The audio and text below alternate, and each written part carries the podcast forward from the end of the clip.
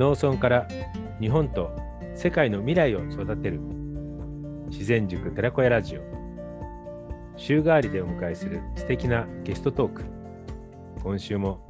群馬県甘楽郡甘楽町からお届けします。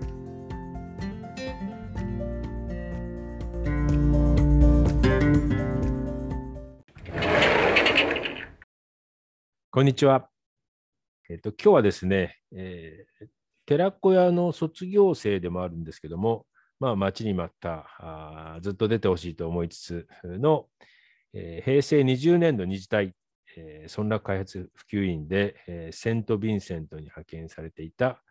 えーまあ、僕の中では竹千恵なんて言ったんですけど、竹間千恵さん、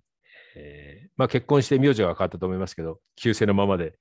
えーいきます。えー今日は竹千恵さんに、えー登場してもらいました。竹千恵さん、こんにちは。こんにちは、竹町恵です。よろしくお願いします。はい、よろしくお願いします。えー本当はね、早い、もっともっと早い段階で出てほしかったんだけど、あの住居の関係、仕事の関係等でですね、あのいろいろと、画策しててで、たまたまね、この間、群馬に来てくれた時に改めて、えー相談したら、まあ、OK していただいたので、えー今回の、はい、日程になりました。あのもっともっとね、本当早めに出ていただいて、もう竹知恵のやってることをすっげえ聞きたくて、多分あのやってることをあのこう特にまああの協力隊だけじゃなくて、えー地域づくりだとか、えーいろんなことをチャレンジしようとしている人たちの参考になるだろうななんて思ったんで、えー出演依頼をしたんですけど、まあ、ようやくう叶ったというところで、今日は話をいろいろ聞ければなというふうに思ってますので、よろしくお願いしますね。はい、お願いします。はい。えっと、まず、あの、竹知恵がその協力隊に、えー行く前にどんなことをやってて、なぜまあ協力隊を目指したのかっていうところをちょっと聞かせていただければなと思うんですけど、お願いします。はい、もともと私あの海外旅行が好きでバックパッカーだったんですけども、うんなんかそのつながりであの内閣府の国際交流事業の世界青年の船っていうのに参加をして、はいはい。まあ、13カ国の青年あのたちと一緒にあの船に乗って45日間かな当時あのディスカッションしたりとか一緒に生活をしながらかうんうん。何カ国か回るっていうプログラムに参加した時に、うん。なんかこう海外の方と生活を共にするっていうのを初めて経験したんですね。旅行とは違う。うん。でその時になんかいろいろ話を聞いていく中でなんかこう現地の人とちょっと時間をかけてあの何かやってみたいなっていう気持ちになった時にうん。そこにあの参加してた人であの青年として参加してた子が海外協力青年海外協力隊の子がいてっていう話を聞いたのがきっかけなんですよ。あなるほどね。はい、うんうん。で、その時のタイミングっていうのは、あの、就職してなかったの？あ辞めてそううん船に乗って、ああ、なるほど。でまあ、その後目指そうかなって思って、うん。あのただその協力隊って当時やっぱりこうなんか特殊な技術がないとダメかなと思ってたんで、うん。私なんか多分無理だろうなと思ってたら、まあ、村落開発っていう職職種があるよって話をうん言ってくれて、うん。そこからですねあの興味を持ってっていううんところうんうん。ももともとって何の職業だったの？もともとはなんか調理師だったりとかあと、うんうんあのスターバックスコーヒーで働いてました正社員で。料理とかそういう感じだね、じゃあね。料理とか、まあ調理人みたいなね。ね、うんうんでまあ、あとプロモーションとかイベントとかもやっぱり企画はしていて、うんっていうところではあったんですけど、はい、そっか、それで、まあ、あの、協力隊に応募して、えー無事合格して、で、まあ、派遣前研修でね、うちに来てくれて、あの、3週間ともにこういろいろと学びの時間を費やし、で、えーセント・ヴィンセントに、まあ、派遣されたというところで、協力隊の活動って実際に、えーまあ、あの指示書がありながらの現地での,、はあのことをちょっと教えてほしいんだけど。まあ、あの1枚要請書っていうのがありますよね。はいはいはでい。あのまあ、それって募集の時から出ていて、うんまあ、自分に合ったものなんだろうって探した時に村落でも料理かなと思って、うんでセント・ヴィンセントがなんかお芋の調理できる方もしくはなんかお芋の栽培とかできる方とかあと加工加工もできる方、どれかできる方みたいな感じで募集していて、うんで行ってまあ私料理かなと思って料理ができますって感じで言ったらまずそこで言われたのが、いや全部やってくれって言われたんですよね。栽培品種改良加工調理って。で、まあ、そこでちょっとあのズレがあって、うんまあ、ただでもずれててもそこを直していかなきゃいけないっていうので、まあ、ちょっとこれはできないけどこれはできるからあのちょっとチャンスをくれじゃないんですけど、うん。それで言ってあの、うん。まあ、お料理をやっていこうって話になりました。うーん。はい、なかなかね、専門家だって全てできるなんていねえだろうって気もするけど。そうですね、まあ、当時出した方が研修員で来てて鹿児島に。でそのイメージでいて多分書いちゃってうん。で多分あんまりこう意思疎通もうまくできてないまま出ちゃったっていう多分よくそうだけどよくあるパターンなんですけど、まあ、聞いてはいたもんですから、あのそういうことあるよっていうのがあこれかと思って。まあ、やれること考えようみたいなでもカウンターパートもなんであのカウンターパートって一緒にやる人もいなくってそこを見つけるとこからだったんですよ。なんで半年ずっとちょっとパートナーが欲しいっていうのを農業局にずっとこう相談しつつ、うんフィールドもちょっと探しつつみたいな。ああ、なるほどね。まねあ、まあ、あるあるのパターンで。で、実際に活動を、まあ、半年ぐらい経って活動始めはて、どうだった？えっと、なんか活動もなんでそんな感じなんで期待があんまりされてなくて何しようみたいな逆に言うとチャンスで、うんなんか何でもやれるし何でもなんかこういや調整できていくかなと思ったんで、うん。カウンターパートがまず来たんですよね半年経って。うん。でまあ、それまではいろいろ村回ったりとかしてたんですけどパートナーが来て、うん。でなんか何が必要かなってこの地域にって話をした時になんかすごい田舎に入ってたんでうん。まずなんか子ども向けのなんかこう夏休みのこうお預かりみたいなのをやりたいって話が来たんですよ。うん。でまあ、うん私でも農業局配属なんで、うん。じゃあせっかくなら農業もちょっと絡めようみたいな話をしてうん。あのでもせせっかくそのニーズがあるんだったらニーズがあること絶対やった方がいいのでだからサマースクールを1週間やったんですよね。へえ。うんそこ。からですかね。で、なんか近くに台湾の農場とかもあったんで、うんとかうちの所属してたもともと出した試験期間みたいなのもあったんで、うん。そこに社会見学っていうのを初めてちょっとやったんですよ。うん。うん。そうであのそれが結構面白くてみんな子供も娯楽がないのでうん。なんかバスに乗ってこうんう近くなんですけど、こう2箇所行っていろいろ見てたりとか、うんなんか食べれたりとかっていうのですごいなんか楽しかったっていうのが最初ですねあのサマースクールやったのが最初ですかね。うーん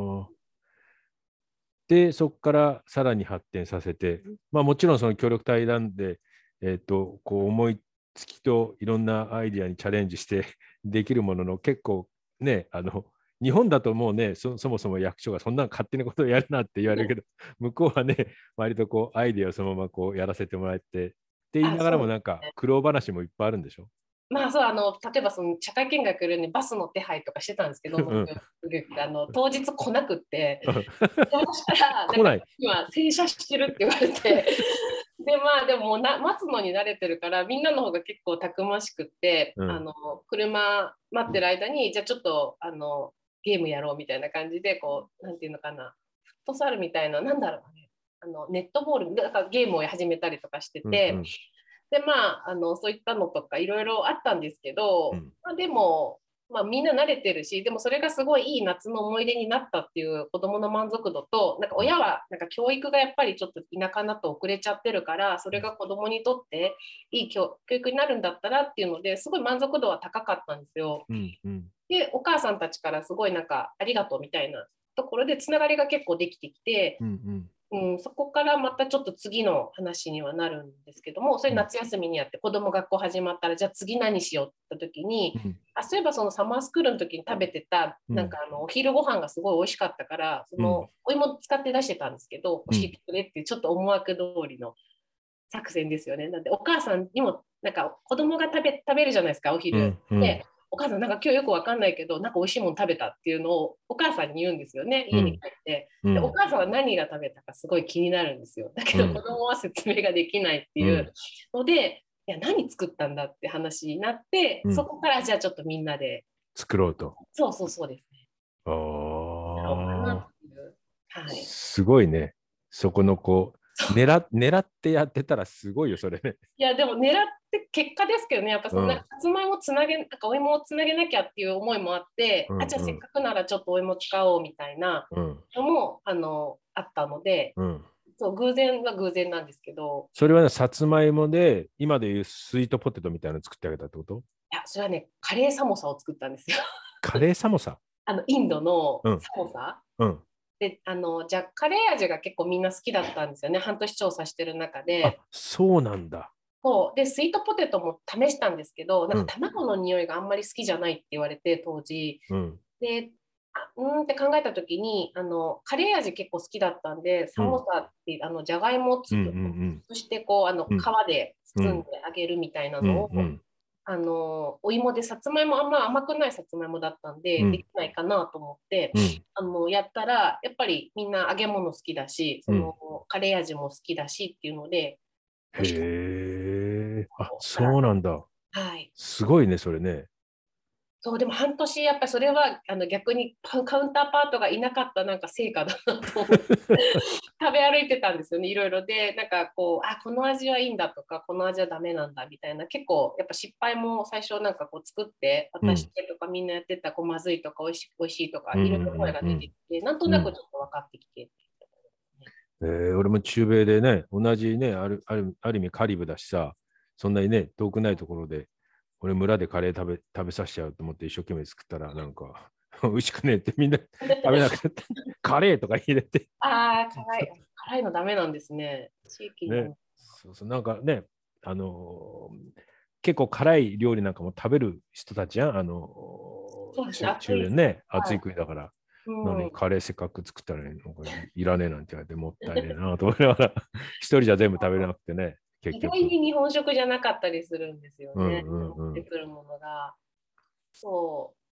うで。そこからなんかじゃあちょっとやろうかっていうのを始めて、うんいろいろとちょっと料理教室始めたんですけども、うんうんはい、そうですね。次が料理教室っていうところで、うんで、まあいろいろやったんですけども、うんまあそのいかんせんおお芋が美味しくないんですよ。うんうん 日本と違ってあの、うんやっぱ土が多分土の改良とかあんまりしないでやるんで、うん芋じゃがいもに近いさつまいも甘くないので、うんどうしようかなと思った時に、うん。じゃがいも結構高いんですよね輸入して、うん。じゃあもうじゃがいもとして使おうって思って、うん。であとやっぱり輸入がすごい島国なんで多い国なので、これはかさ増しにも使えるって思って、うん。結構チーズケーキとかみんな好きなんですけど、チーズが高いとか、バターが高いとかあるんで、うん。あじゃあこれお芋も入れれるよって話で、お芋の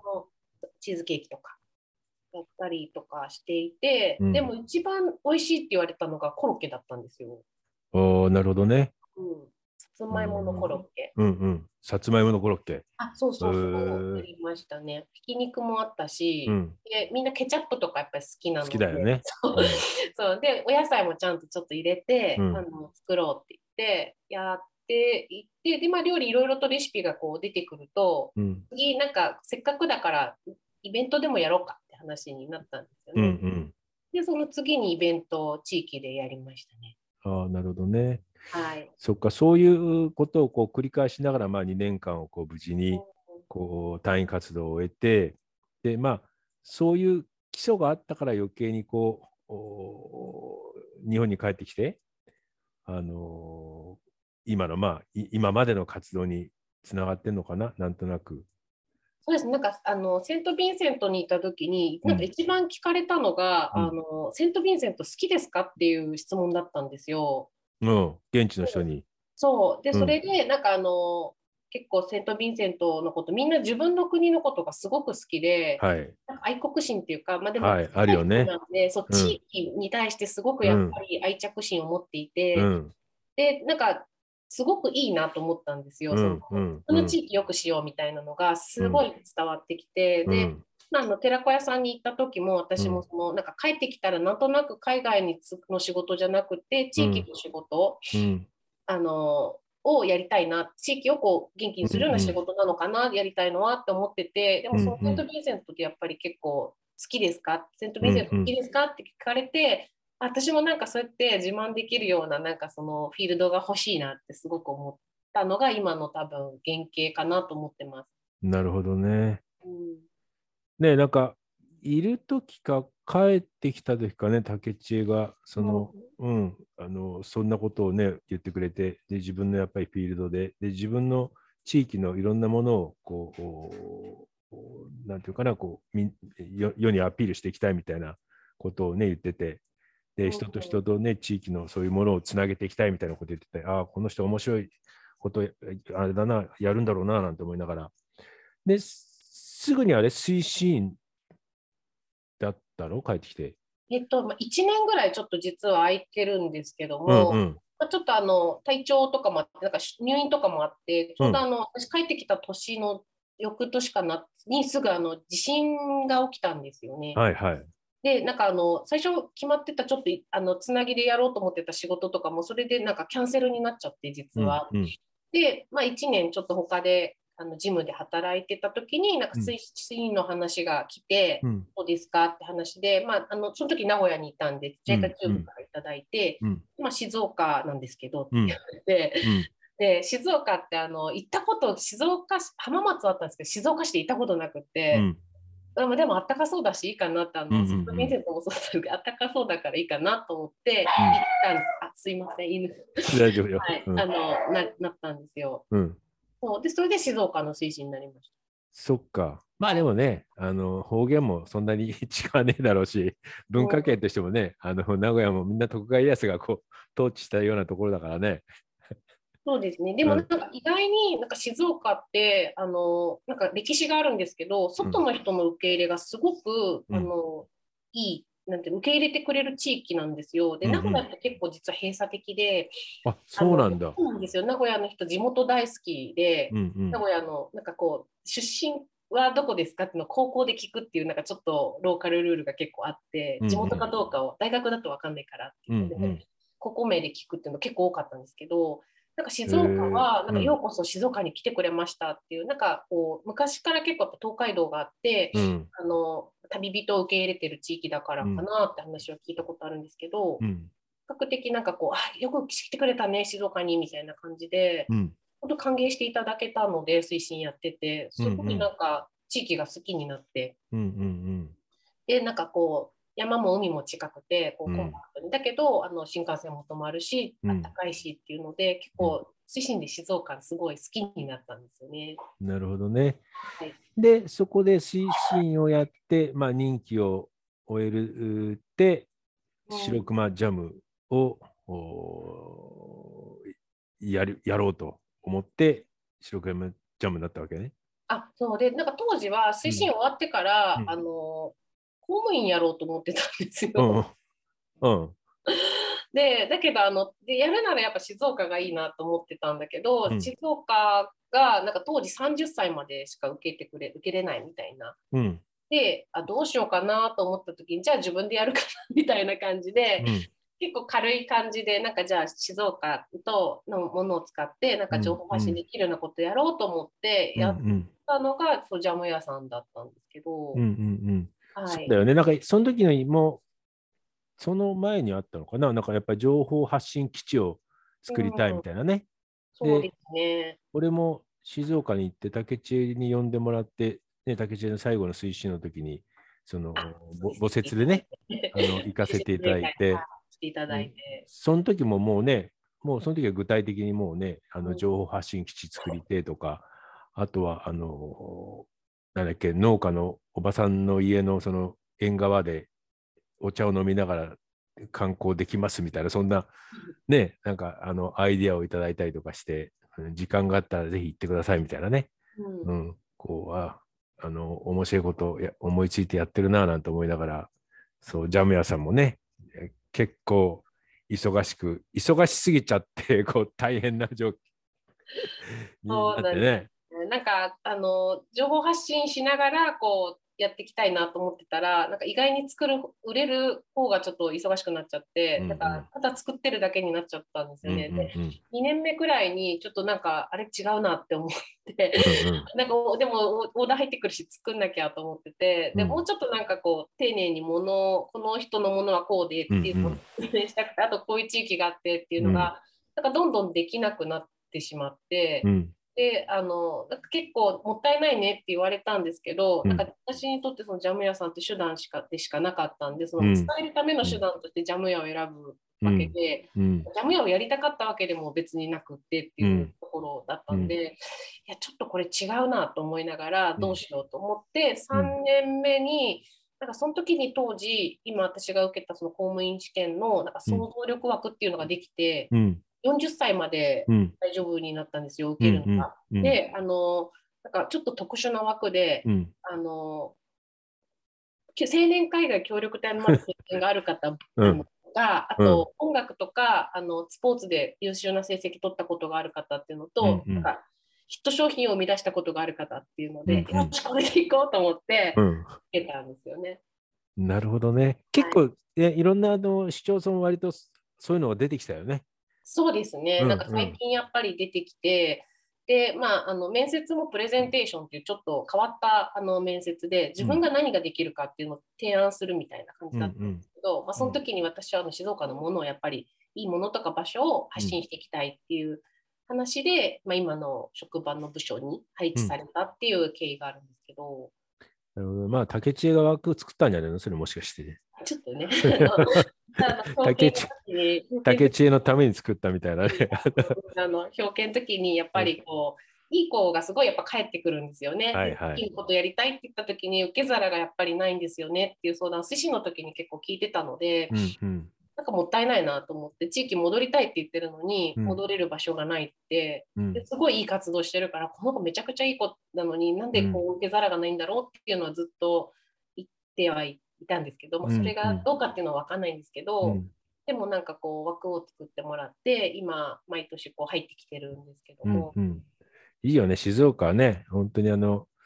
俺の協力隊の時の仲間たちもそうだしね、あの滝知恵が紹介してもらった若手のメンバーもそうだけど、みんななんか生き生きとね、あの地元に根っこを生やして、生き生きと楽しくみんなやってるしね、すすごいよね。ね、なんかやっぱコンパクトだからこうやりやすいっていうのもちょっとあるのかなと思って顔が見えるみたいな、うんうん。あの名古屋いた時ってやっぱ結構大きすぎちゃってなんか人と人がすごい遠いんですけど、静岡ってやっぱ結構つながりやすいので、うんなんかその頑張ってる子同士がつながってすぐこうなんかいろいろやったりとかコラボしたりとかっていうの結構聞きますね。うん、うん、でもね、名古屋だ、静岡だってでかいよね。それこそ浜松もあれば、静岡市もあったりとか、ね、途中途中掛川やら何やらってね。まあ新幹線止まってね、みんなそれこそ、それぞれ新幹線の駅が三島から止まっていくんだからさ。ねね。遠いですね。遠いよ。東京よ行くのと同じぐらい伊豆かかりますからね、静岡からだと。そうだよね。よっぽど遠いけど、まあ、それでも。で、今ね、なおかつその静岡市役所の職員になり、あの青年海外協力隊の静岡県の OB 会の、まあ、会長もされ、本当にあの、うん静岡のいろんなね、人と人をつなげるようなポジションにありつつ、なおかつ協力隊事業にも、ね、貢献していただいて、あの非常に、えー俺の年齢からすると一回り以上下だから、ね、こうぜひともその中部のあの辺から、えーいろいろと発信していってほしいななんて、えー思う仲間の一人で、ね、今回このようにまあ登場してもらってるわけなんだけど、あのまあ、OB 会の会長に関することもちょっともしお話していただけたらと思うんですけど、まあ、なぜその若くして女性でっていう言い方し、あの、失礼な言い方なのかもしれないけど、なかなかね、群馬県で言っても、他のあれもそうだけど、若手がなかなか協力隊の OB 会の会長になるっていう人む珍しいし、なおかつ女性でね、そこにこうポジションで入るっていう人もすごく少ない中、そこを買って出てっていうのは、その辺はどうして？って感じなんだけど、まあ、もともとあの静岡の OB 会って最近あの1回しかこう更新ができないっていう、うん。あの世代交代をしていこうっていうちょっと流れにはなってたんですよね。なので、2年に1回こう改選というかなってなので会長さんでもマックスで4年あそうなんだ。なんですよ。しかやらないっていうのがあって、うん。でもそれってすごい大事だなと思って、うんやっぱり会も新陳代謝をどんどんしていかないと、うん。あの若い方がなかなか入らなかったりとか、うん。あのあると思うのでうん。すごくいい仕組みだなと思ってて、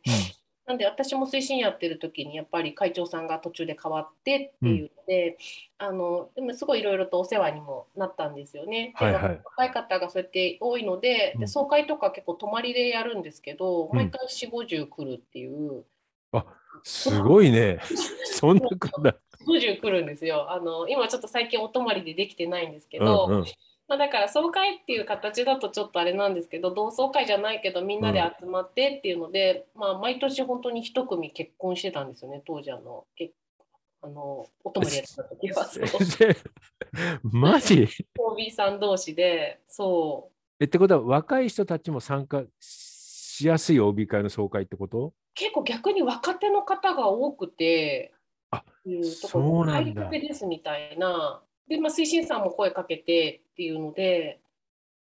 結構えばらけてますあの昭和の方ももちろん来てくださってましたし本当にコンスタントに来ててこの前総会やった時も最近帰ってきましたとかって子も結構いたのでそうなんだ。う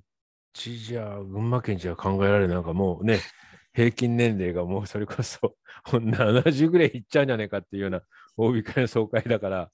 若い人なんか全然いませんみたいな感じなんだけど。そうですね。なんかそうなので結構入りやすいと思うんですよね。会長さんがどんどん変わっていくので、うんうん自分の世代同世代ぐらいだと、まあ、うん。声かけられてもいくかなっていうところでただまずっと同じ方がやってるとなんか行っていいのかなみたいな総会とかって特に、うん。なるんで、あなんかちょっとそこは静岡って結構若手が多いっていうところなんですけども、ただなんかもう最近ちょっと課題なのは、うん表敬訪問がなくなっちゃってたんで、うんうん。あの行った方のこう OB 会に入りませんかっていうのが実際うんうまくちょっと面と向かってやっぱ合わないとなかなか掲示だけだと入ってもらえないので、それが進んでないのでちょっと2年くらいコロナでこう抜けちゃってるんですよ。うんうん。だからそこはちょっと今後すごい大きい課題になってくるんじゃないかなとは思ってはいるんですけども。そうだね。で、またね、個人情報保護法があるから、なかなかね、その隊員のね、情報はいって難しいよね。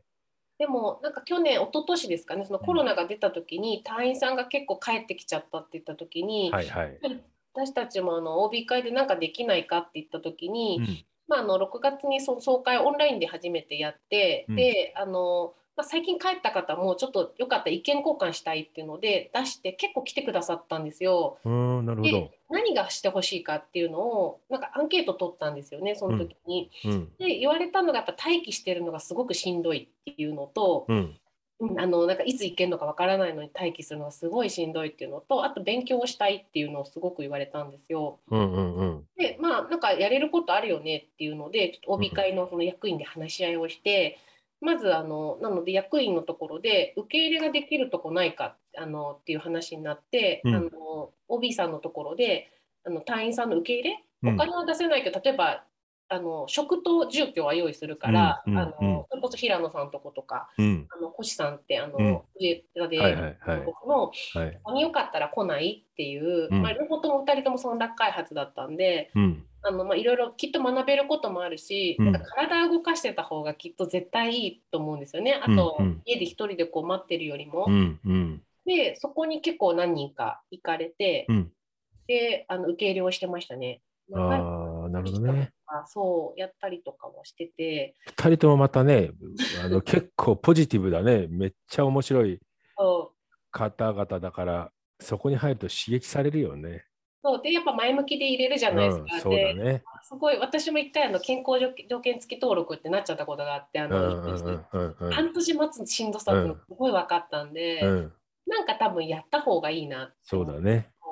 であの手挙げてくださった方がいてであとなんか言葉の問題もちょっとあるよって言った時にあ OB さんがぼじゃあ俺俺たあのよかったらやるよって言ってくれた子もいたんでマッチングさせたりとか、うんあの語学の、ね、特殊なその語学の勉強とかうん。うん。を OB さんがなんかこうマッチングさせたりとかいこれから行く人とかで。っていうのとあとなんかマーケティングを勉強したいっていう人がすごく多くて、うん。でマーケティングのセミナーっていうのを企画してオンラインでへえ。それもでもなんか1週間で100人以上来ちゃって、ちょっとズームのアカウントがごめんなさいって言ってお断りはしちゃったんですけども、うん。全国から結構来て、なんか海外にいた方もなんか申し込んでいただいてってへえ、すげえな。すごい、うん、いい経験でした、なんか逆に。うんうん。うん、私たちも。なんかさ、こう、竹内にどっかでタイミングで紹介してえなと思ってたんだけど、はい。あの、おこのコロナで緊急帰国した、えっ、とね、カメルーンに体育隊員で行ってた大木信也っていうのがいるんだよ。うんで、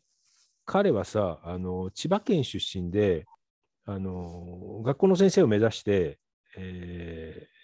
ーえーで、日体大を卒業した後、おカメルーンで体育の先生して、で、まあ、緊急帰国することになっちゃって、で、うちのあの妻キャベに参加してくれた子なんだけど、はい。あのその後もあの鹿児島で、えーちょっと紹介した農家に入って頑張ってたらやっぱり農業の大切さをこう身に染みて感じたらしくてうんうん。あの今静岡の掛川のあの辺の近くなんだっけな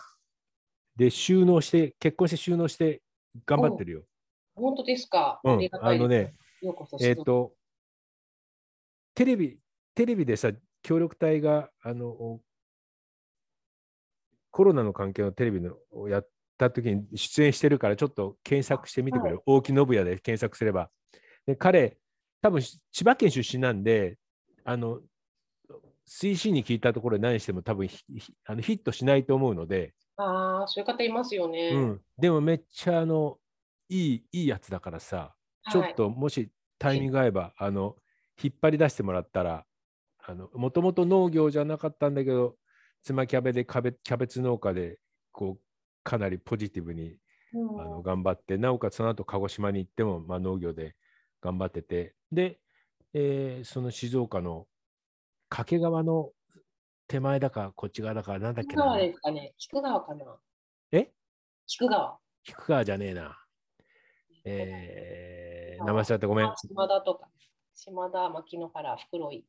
袋井袋井。袋井袋井はい袋井にいます。袋井。有名はいです。で、えー、多分袋井市役奥さんが市役所の人だって聞いたな。ううんんうん結婚してそこであの収納してやってて、あのめっちゃいいやつだから何かのタイミングでぜひとも紹介したいと思いつつ、うん。なかなかあのメールとかフェイスブックとかもやってんだけど多分そんな見ないし。あの本当にもうそんなやつ。だけどすごいあのハートのあるやつなんでぜひともどっかでこうつながってほしいと思いますんで。はい。農作業の手伝いは結構皆さん行くと思うんですよ、OB 会。うんうん。うん平野君のとこにいつもあの行くメンバーがすごいいるっていう、うん。そうあの OB 会とかでのメンバーでもあの入ってる子がうん。夏休、みじゃないな、ゴールデンウィークとかに結構コロナ前とか行ってたみたいで。うんうん。ぜひとも、うん、なんかのタイミングで紹介したいなというふうに思います。う。んうん、で、まあ、あの、ちょっとここで話がまたあれになっちゃうんだけど、えーはい。今、まあ、静岡市役所の職員として、で、オクシズ、ちょっとこの辺のあ。お話をはい。してもらえたらななんて、もうそろそろ時間的にはなんで、オクシズのことと、まあ、将来のこの竹知恵が描くう未来予想図みたいなのをちょっとここで説明してもらえたらありがたいなと思うんだけど、どうです？えっとまあ、今仕事はその静岡市でやってて、あのまあ、静岡市さん静岡市にある事業者さんの商品た食品が多いんですけど、うん。をなんか首都圏とか海外にこう広めていくみたいな仕事はしていて、うん。でそれとは別にあのちょっと山のエリアに実は移住をしまして、でまあもともとあの白熊ジャムやってる時からお仕事とかで世話お世話になってたと地域ではあるんですけども、うん。あの玉川地区っていう車で駅から30分ぐらいの中山間地域があるんですよ。うん。車で30分ええあの静岡駅から行くので結構近いんですけど、うん。山であの、交通もそんなに車ないとダメだよってところでうん。そこに、えー、と移住をして今3年目ですかね。うんでやっててやっぱりこうすごくあの前からいろいろとイベントのお手伝いしてたりもしててあの、う知り合いは結構いる地域だったんですけどうん。すごくよくしていただいててうん。あのでなんか結構いいものもいろいろあるんですよね、まあ、お茶も多いですし、うん。あとお漬物とか梅干しとかうん。あのすごい作っている中であのまあ、今、移住者がすごく静岡市も増えていて、コロナっていうのもあって、うん。で山の方にちょっと住みたいっていう方も多いんですけど、うん。あの家が結構なかなかなかったりするんですよ。うん。知らない人にちょっと貸すのはとか、うんいつなのかるよとか、いろいろ課題はあるんですけども、うんでまあ、あと観光者もすごく増えてはいるんですよね、コロナ禍で。うん。で、まあ、なかなかでもその情報発信がなかなかしきれてないなっていうのもある中で、まあ、あの仲間と、まあえっと、家族もうちの私の家族もいるんですけど4人で、あのうんシズベースっていううん。あの団体を立ち上げまして4月の後期で、はいうん。バーシャナー法人で立ち上げをして、うん。まあ、あのそういった情報発信の場だったりとかあの商品オクシズのいい商品を街に持っていこう街に売っていこうっていう商品開発商社的なイメージですけどね商社みたいなところと、あと観光案内と移住の窓口みたいのをちょっとやりたいっていうので4月に立ち上げをしました。なるほどね。うんうんうん。で、あの古民家も1個お借りをして、まあ、うん拠点ということで、オクシズベースっていう名前で、あの夏にあの開ける予定なんですけども、これから交渉して、うん。でまあ、そこでお客さん来たらこうご案内をしたりとか、まあ、あの町とあの山をつなぐ場所みたいなイメージでいるんですけども、これから情報発信できればなっていうところを、はい、これから始めていく予定ですね。で、その拠点の場所はもう見つかって、で、徐々にこうか改改造しながら、みんなで力を合わせながらやってるっていう、そんな感じでねそう。ですね、今、あの見積もりをちょうど取ってるところで、うんうんあの改築の、うん。で、まあ、夏ぐらいに多分できるかなっていうところまでようやく来たんですけども、うんうん。で、予算も、こう、クラウドファンディング化、えーしながら、はい。うん。まあ、あと、おそらく補助金とか、ちょっとその山の方の活性化に使える補助金を使いながらっていう形と、まあ、あと地域おこし協力隊も一人受け入れを実はすることが決まっているので、すごいね。あのまあうん代表やってる子がもともとこの玉川の地区で地域おこし協力隊やってた子で、今独立して結構うまくやってる子なんですけども、うん。うん、まあ、その子もいてっていうところなので、へえ。じゃあ、さらにその、おオクシズを拠点にしながら、いろんな人が、こう、関係、交流できるような場所を作っていくとね。うんうんでなんかまあ私自身もちょっと仕事につながる部分もあるんですけども、うんうんまあ、ちょっと創業者その事業者から離れて今支援していくとどんどん情報がアップデートされていかない中で、うん。まあそのまあ、ボランティアベースにはなるんですけどうんも、うんその団体に関わって商品の販売とかそういうのにか携わっていく中で、うん課題とかあのうん新しく制度がいろいろ出た中の対応策であこういう支援した方がいいなっていうのも多分見えてくると思うので、うんうん。仕事にもできるかなっていうところですね。そっか。ううんん。面白い。なんかね。そううん今あの漬物問題っていうので結構揺れてるので 結構全国的にあの漬物そうだね。うん。がすごく、うんあの揺れていてあうんの、保健所の縛りだっけ？あの、なんか、あの、ええ衛生関係であれだよね。そう食品衛生法の改定で、あのうん。まあ、あのちゃんとした届け出から許可が必要になるっていうので,、うんうん。で田舎の味がだからこう、届け出ではできてたけど加工施設作るまではであのちょっとできないっていうやっぱりところが多くて梅干しとかその漬物とか、。昔ながらのものがなくなっちゃうかもしれないっていうのをやっぱり地域の方がすごいどうしようって言っていて、だったらまあ団体の加工施設をちょっと用意しているので、うん。そこでこう作って売り先はなんか一部ちょっと私たちにも卸してもらってそこから売り売っていくみたいのができたら、うんなんかこう持続可能でつながっていくのかなっていうとこ今ちょっと話はしてますね。そうだよね。うちの地域見回してもさ、その、梅干しとか切り干し大根とか干し芋とかさ、うんね、みんな引っかかるやつだからね、今度のあれでね。そう本当になんか の理由も分かるんですけど多分どこかでこう食品のなんか量で、うんうん食中毒出しちゃったっていうのも分かるんですけど、うんうんなんかこう伝統がなかなかうんいぶりがっこのところが結構大変だっていうのを聞いたことあるんですけど。ああ、なるほどね。そうなんで、まあでもね、それもせっかくこう趣味と、ちょっとできればちょっとそこでお金を稼げたらっていうお母さんたちのあの、うん世界遺産の方たちが多分、そうだよね。昔はね。がそうどんどんできなくなるっていうのも、うんやっぱまあしょうがないなと思う反面、でもな、うんそれでなんかなくさないように、今の時代に合ったこう商品作りができると、やっぱ続いていくのかなと思うので、うんうんそこのサポートができるといいのかな。うん。うん。そうだね。うんまたね、その辺の話もちょっといろいろと聞きたいところだけど、ちょっと時間になりつつ。で、最後に、はい、えっ、と、これからやっぱりその俺も竹千代もまあ協力隊の OBOG であるし、えー、とこの協力隊事業をねしっかりとこう支えていきたいななんていうふうに思いつつ、うん、あのこれからまあ協力隊を目指す人とかもしくは現在今こう派遣されて、えー、まあ少し少ないけど派遣されてる人がいてでみんなこう通る一つのこうなんていうか問題というかやっぱり帰国後どうしようかとかねみんなそこでえー、考える子たちに対するちょっともうこうアドバイスというかメッセージとかあまあ協力隊目指す人たちも含めてのなんかメッセージをいただければななんて思うんですけど、うん、どうでしょう？そうですね。なんか私自身もそのなかなかやっぱりこう帰ってきてからその就職がやっぱり厳しくなっちゃって決まらなかったりとかっていう時期もあって、うん、なんかこうすごく帰ってきてからしんどい時期もちょっと正直あったんですよね。うんで推進やってた時もやっぱりそういう相談って結構多くて、なんかこうやりたいことがこうあってだけど現実はこういかなくってうまくいかなくってとか、うん、周りがどんどん就職していくんだけど自分はどうしようみたいな、うん、でもなんか協力隊ってあのよく言ってるのは通過点でしかないって思ってる、うん、それがゴールじゃないので、はい、そこ何かきっかけで気づきがあって、次につながっていくとかだと思うので、なんか焦る必要はないなって思ってはいるんですよね。うん、あので焦ってこう就職しましたって言うと大体こうあれちょっとなんか違いましたみたいな、すごいしんどくなっちゃったりもあるので、うん、これから変えられる方は本当にあの長い人生の本当にワンポイントの通過点なので、うん、次につながるようなものをちょっと多少時間かかっても、うん、きっと見つかると思うので、ここはなんかこうあんまりこうもうなんていうんですかねこう抑えられずっていうかあのこう急が急がずにゆっくり探すのがいいかなと。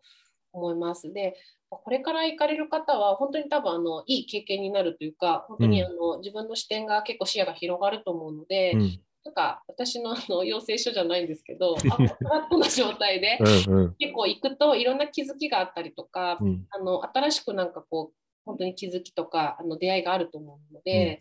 それを楽しみに行かれるのが一番いいんじゃないかなと思いますね。うんうん、そうだよね。うん、いやあの迷えるね、羊ちゃんたちも、子羊ちゃんたちいっぱいいるからね。でしてもまあ、こう、互いに連携しながら、今後のね、えー、若者と、あと地域の活性化をこう刺激し合いながら、いろいろね、学びの機会をいただければと思います。あの、もっと本当はいろいろと聞きたいけど、ね、あの、また別の機会に、で、あの、オクシズがオープンしたらまた改めてちょっとえーはい、第2回目の出演を依頼すると思いますけど。よかったら、ぜひぜひ、はい、あの遊びに来ていただける。と、本当に静岡駅から30分とかで来れる場所にあの、うんうん、開ける予定なので、うん、バスでも一応来れるような場所ではあるので。うん。はい、今度はじゃあそこに行ってあの音を取ってラジオにつなげていきたいと思いますので、はい、はい、今日はありがとうございました。はい、ありがとうございます。はい、それでは、はい、はい、またお元気で。はい、ありがとうございます。はい、失礼します。失礼します。